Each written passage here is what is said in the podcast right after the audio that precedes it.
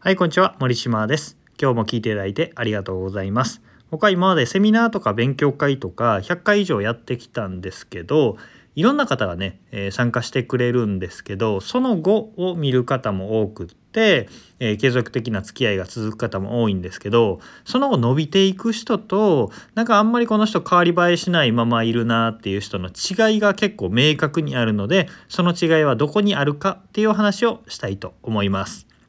で僕がこんなに人前で講師としてお話しし続けている理由は何だろうって考えた時にそれはね一番それが勉強になるからなんですよね。実は参加する側じゃなくて話し手側講師側の方が結構ね人に教えるということによって自分が学べるっていう部分があって、えー話し手側はね一挙両得なんですよね教えることもできるし自分も学べるしっていうことなんですよ。一般的に勉強とか学びみたいな風に言うと本を読むとか、何か机に座って話を聞いて理解するっていうことが基本のイメージとしてねなんか学校教育みたいな感じで、出てくるんだと思うんですけど実際は文章を書くとか、人に分かるように理解してもらえるように話をするっていうことの方が100倍1000倍勉強になるんですよね。これって、えー新入社員とか自分が新入社員で入ったとか転職して入って仕事を覚える段階から、えー自分が誰かに仕事を教える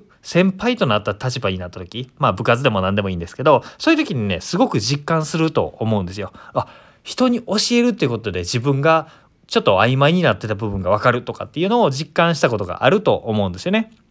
でこれを、えーアメリカの教育研究者のエドガー・デールさんっていう方が学習法則というものを定義しています。それは何かというと何かを学んでその後記憶に定着する割合っていうのをいくつか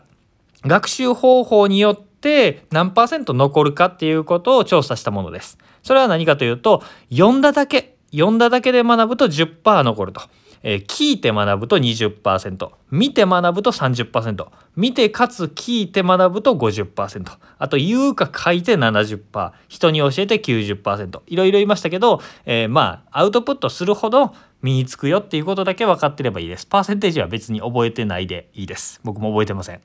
であの行動によってどれだけ記憶に残るかという記憶ではあるんですけどまあそれは理解するとか身につくっていうことともまあ相関関係があるのかなとは思います。ただ授業を聞くっていうことよりも人に教えるっていうか自分の中にインプットするだけじゃなくてアウトプットするっていうことが一番学びになるので、えー本を読んだりこういうオーディオを聞いたりとか、えー何か勉強をするっていうことがあったらそのまま終わらせるんではなくてそれを何か活かしてね活かして使うっていうことをぜひしてみてほしいんですよ。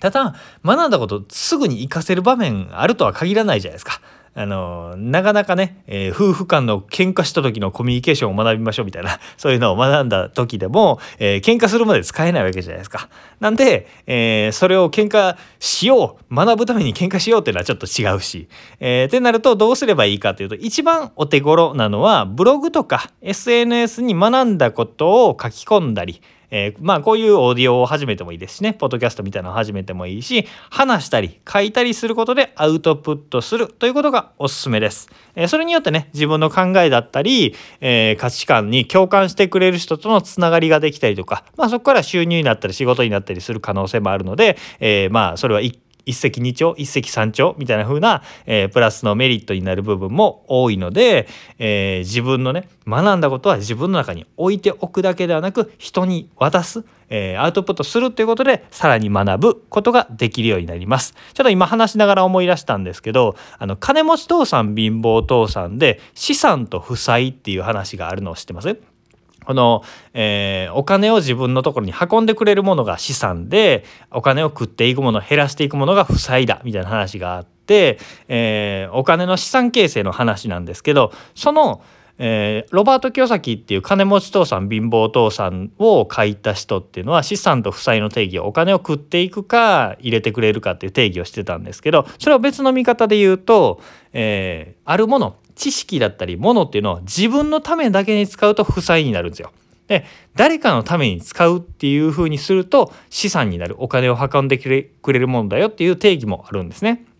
で今なんでこんな話を突然したかっていうと、えー、例えば自分のためだけに使う車を考えてみましょう車を自分のためだけ自家用車として使うっていうんだったらまあガソリン代とかいろいろお金かかるじゃないですか。じゃなくって人のため、えー、タクシーとして使うとか、えー、誰かを乗せることにするっていうふうにするとお金がもらえたり、えー、誰かを乗せて助けてあげることでその人の信頼がもらえたりっていうプラスになる資産になりますよね。でこれは知識も一緒で自分が学んだことを自分の中だけにギュッと持っておくと負債みたいになっちゃうわけですよ。ただセミナー代参加代、えー、払っただけみたいな。それを生かして使ったりとか人に教えたりってすることで信頼だったりお金だったりっていう、え、ものを生み出す資産にね学びも資産になっていくので人のために使うそして自分の外側に出すっていうことを意識すると、えー、プラスになっていくのかなというのを、え、お話ししました。